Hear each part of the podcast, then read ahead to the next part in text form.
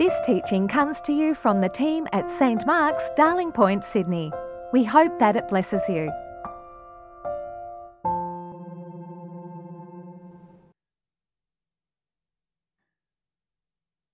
Uh, a Bible reading from uh, John chapter 17, verses 6 to verse 19. Jesus said, I have made your name known to those whom you gave me from the world. They were yours, and you gave them to me, and they have kept your word. Now they know that every, everything you have given me is from you. For the words that you gave to me, I have given to them, and they have received them, and know in truth that I came from you. And they have believed that you sent me. I'm asking on their behalf. I'm not asking on behalf of the world, but on behalf of those whom you gave me, because they are yours. All mine are yours, and yours are mine, and I have been glorified in them. And now I am no longer in the world but they are in the world, and I am coming to you.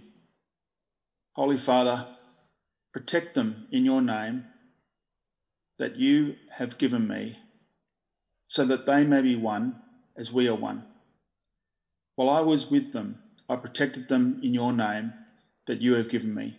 I guarded them, and not one of them was lost except for the one destined to be lost, so that the scripture might be fulfilled. But now I am coming to you. I speak these things in the world so that they may be they may have my joy made complete in themselves. I have given them your word, and the world has hated them because they do not belong to the world, just as I do not belong to the world. I'm not asking you to take them out of the world, but I ask you to protect them from the evil one. They do not belong to the world, just as I do not belong to the world. Sanctify them in the truth. Your word is truth. And you have sent me into the world, so I have sent them into the world. And for their sakes I sanctify myself, so that they also may be sanctified in truth. This is the word of the Lord. Thanks, Thanks be to God. Be to God. Uh, friends, our second Bible reading is from Sophie Gerber, and she's going to come up and read for us from Philippians chapter 2, verses 1 to 4. Good morning, everybody. The second Bible reading today is from Philippians chapter 2, verses 1 to 4.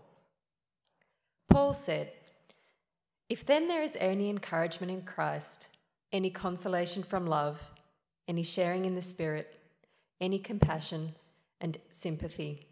Make my joy complete. Be of the same mind, having the same love, being in full accord and of one mind. Do nothing from selfish ambition or conceit, but in humility regard others as better than yourselves. Let each of you look not to your own interests, but to the interests of others. This is the word of the Lord. Thanks be to God. Well, it's terrific to be with you all this morning. Uh, let's pray as we look into God's word. Almighty God, we thank you for your holy word. May it be a lantern to our feet, a light to our paths, and strength to our lives. In the name of your Son, Jesus Christ our Lord. Amen. Well, in the 1950s, in fact, it was in 1950, a Gallup poll was given to a group of American high school students asking them this question Do you think you're an important person? Only 12% of them said yes. Now, fast forward to 2006, the same poll was given to the grandchildren's generation, the generation of uh, the grandchildren, the first people who done the, uh, the poll back in 1950. How many do you think answered yes in 2006? Well, the answer was 80% of people said that they did think that they were an important person. So, what's happened in the intervening years? Well, you could say that we've had a self esteem revolution. As a culture, we've massively invested in the idea that high self esteem was the antidote to unhappiness and self destructive behaviors. We think that a human being is most fulfilled when he or she is able to express themselves, to find the inner, the, who they really are inside, and to give full expression to it as best they can. There was, of course, a bestseller uh, for, uh, for uh, parents back in the day called Your Child's Self Esteem by uh, Dorothy Corkhill Briggs, who later went on to write a book for adults called Celebrate Yourself. And Briggs was an example of this new philosophy of parenting in the 60s, 70s, and 80s that focused on teaching self worth as the key to happiness. Now, this is surely not a bad thing, you'd think, particularly if the opposite message is shaming and belittling people, especially children. We don't want to do that. It's a good thing that people grow up with a positive rather than a negative image message about themselves. But as a culture, we've become self centered to the point of narcissism. And this has impacted the way we think about everything from schools to workplaces to families and even to churches. An American social commentator called Yuval Levin puts it this way We now think of institutions less as formative and now as performative. Not formative, but now performative. Less as molds for our character and behavior, and more as platforms for us to perform on to stand on, more as platforms for us to stand on and be seen. And so, one from one arena to the other, we see people uh, using institutions as stages, as a way to raise their profile and build their brand. But has this made us more happy? By almost every measure, the answer is no. Just to take three examples the youth suicide rate in Australia has tripled since 1950. Rates of anxiety and depression are markedly higher than they were even in the mid 1990s. A number of sociological studies have shown that people in wealthy Western countries are growing less happy, not more, as year succeeds to year. Now, the gospel of Jesus Christ teaches us a radically different message.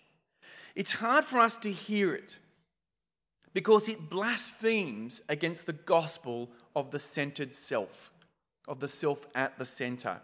It involves you not being at the center of the universe.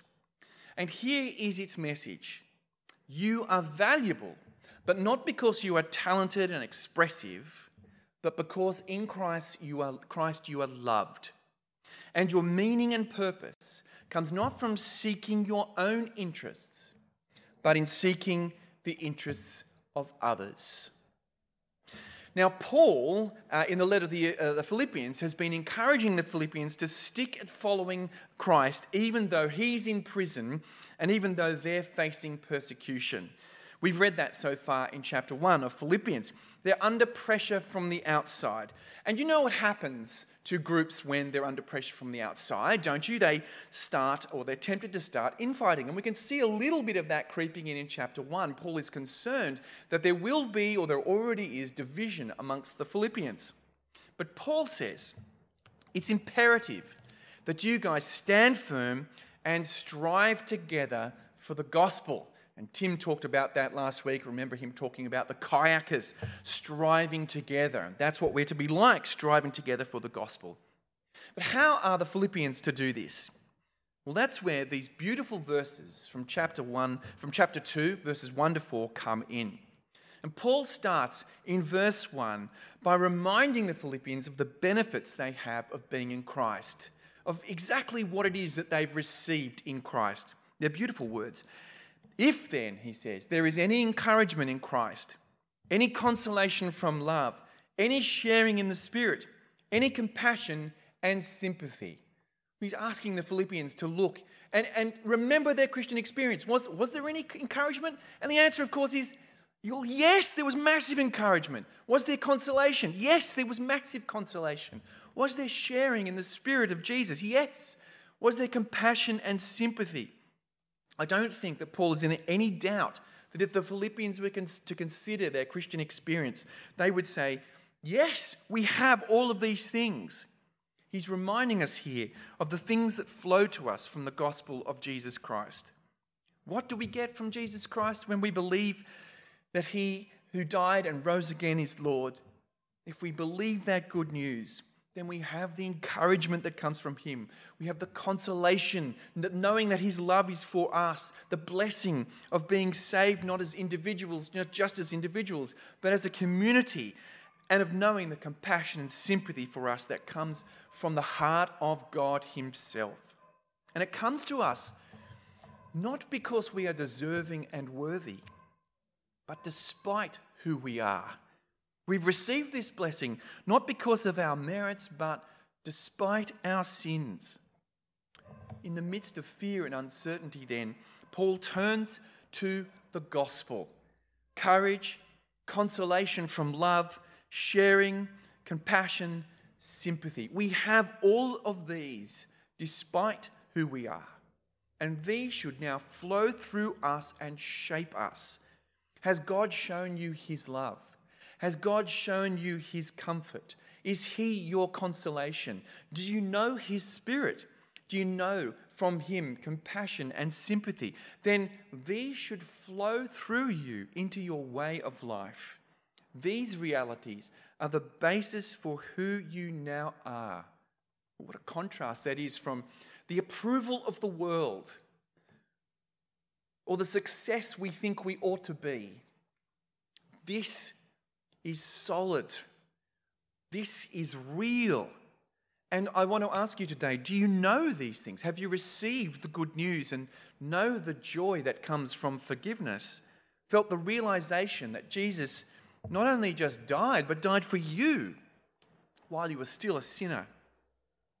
And perhaps you, you did know this once, but you need to put it in the microwave for a few minutes to warm it up, to reheat that.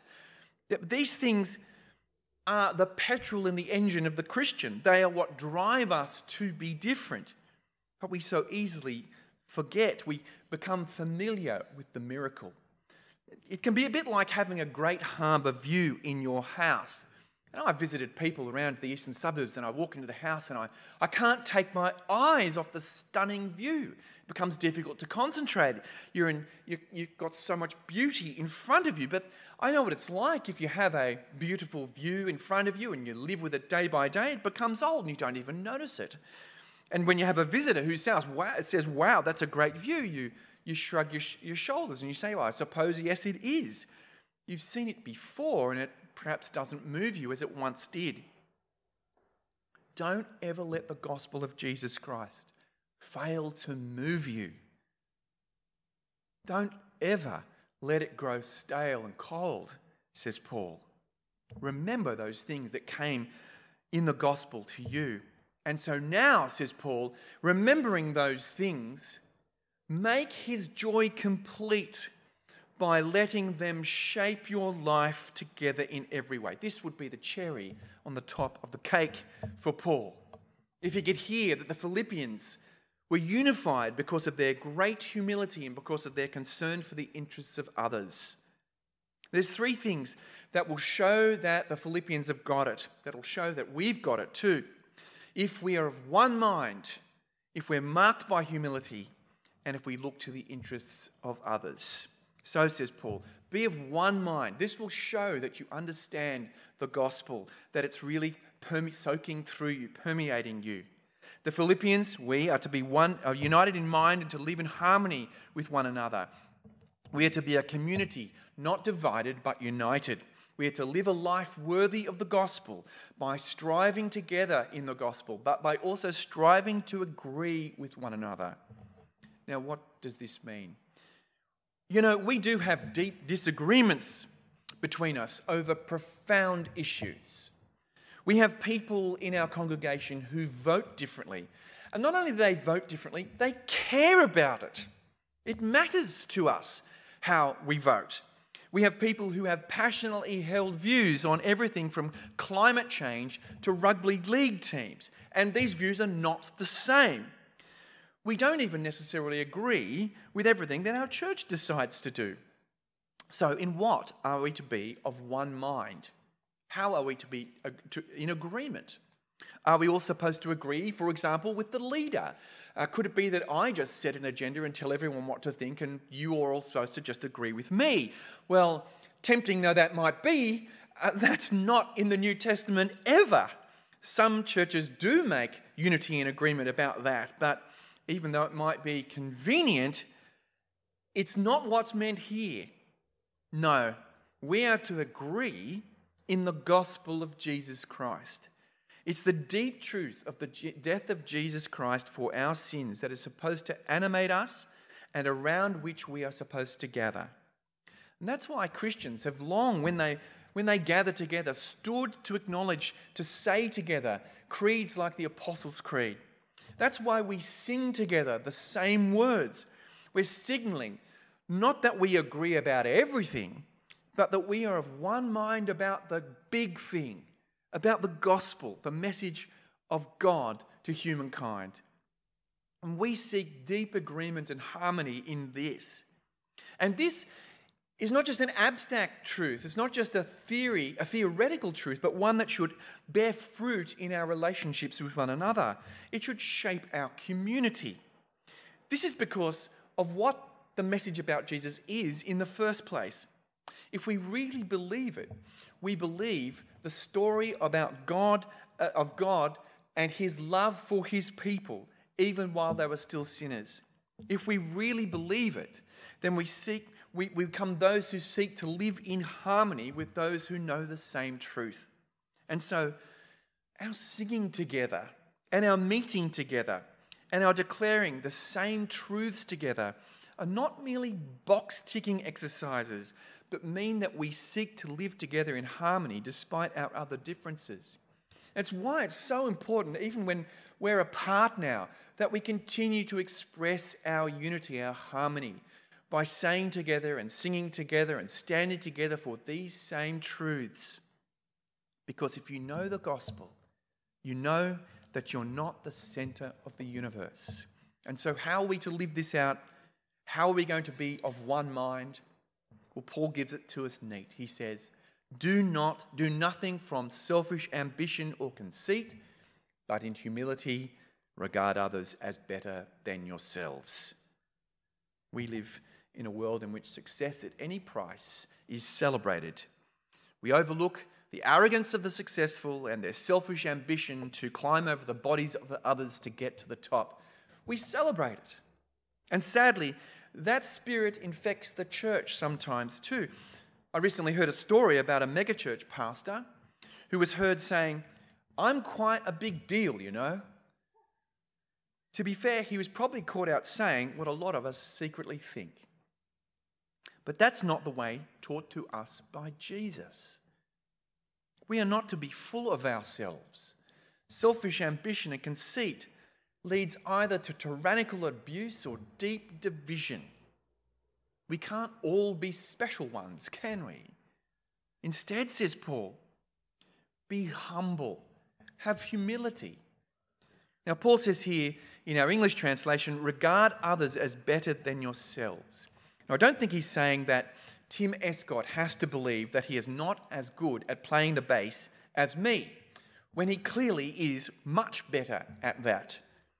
There's not a hint of denying the truth or of self hatred here.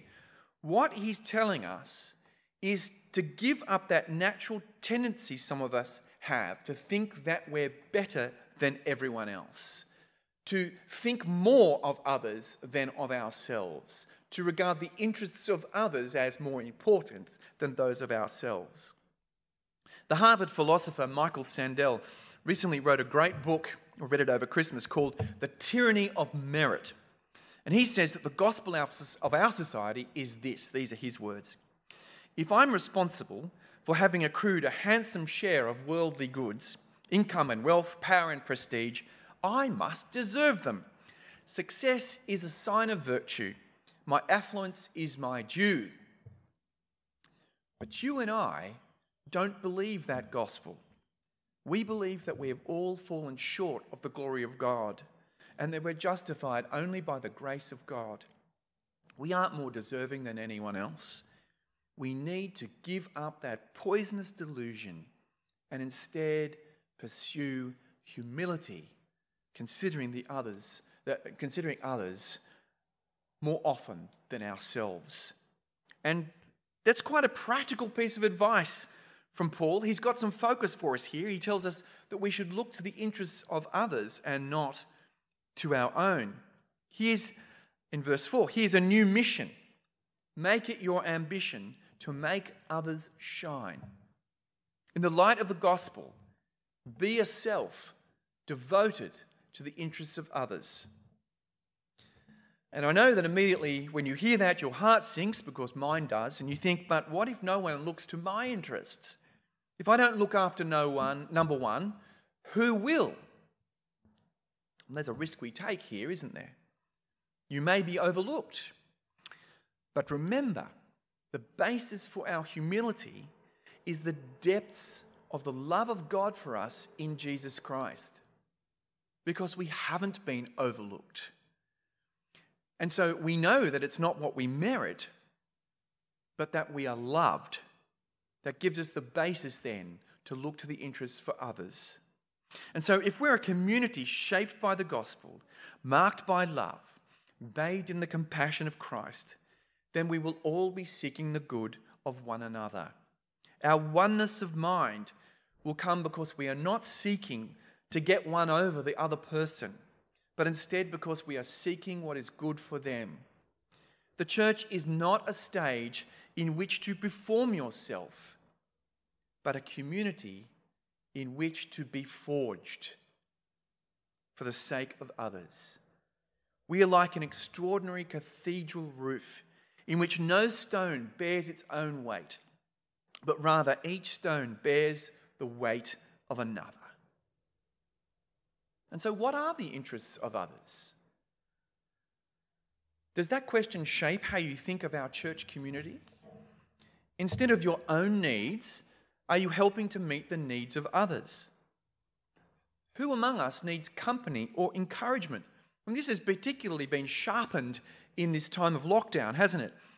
Are you so self absorbed that you never encourage or thank anyone?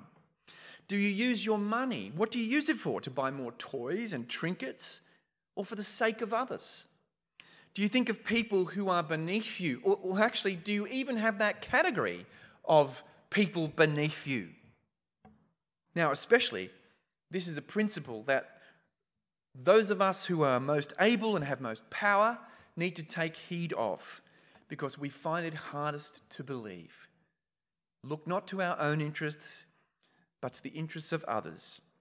In all humility, regard others as better than yourselves.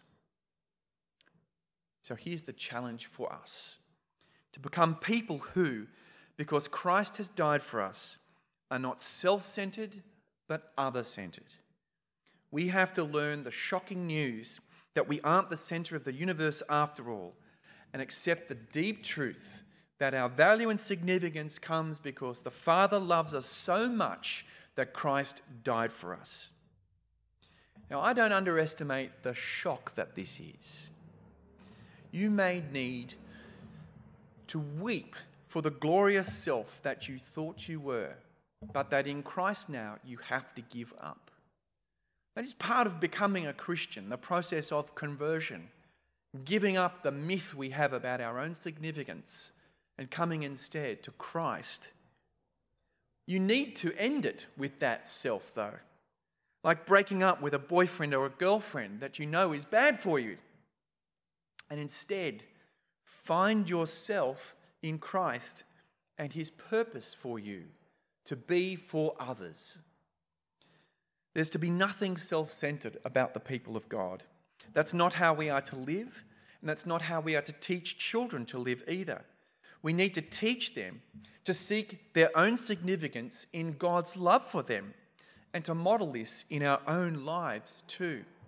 I find it curious, uh, it's interesting in education now, if you go to school websites, uh, schools don't advertise themselves as uh, teaching children humility and service of others, do they? I mean, it's really about finding them their true selves, expressing them, your, your child, actualizing their own potential not about humility. It'd be great to see Christian schools perhaps offering uh, to, to teach children true humility and lives of service of other people.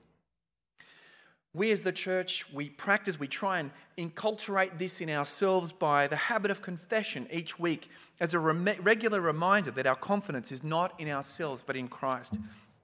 In the old, the old prayer book, we used to say the words, We are not worthy so much as to gather up the crumbs from under thy table. This is uncomfortable language that people used to say week by week, yet powerfully true. Of course, it's married too with the invitation to lift up our hearts because Christ has died for us. And God, we know powerfully, loves us. How do you think of your ambitions for your life? What do you see, your, see yourself doing with your career and why? In the workplace and in your family, are you the narcissist around which everything revolves? Or do people recognize you as a person who, like Jesus Christ, gives up his rights for the sake of others or her rights? Do you exploit and tyrannize, manipulate and dominate? Do you divide people or do you unite them? One of our problems is that we think we either have to be the center of everything or we're nothing at all.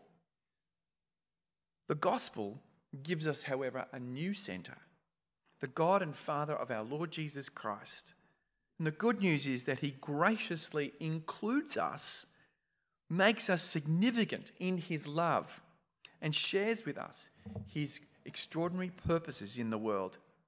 And as we'll see next week, in Jesus Christ Himself, we have an extraordinary example of humility to follow. Amen. Thanks for listening please visit our website at www.stmarksdp.org to subscribe to our new episodes, browse more resources, and find more information about the community of St. Mark's.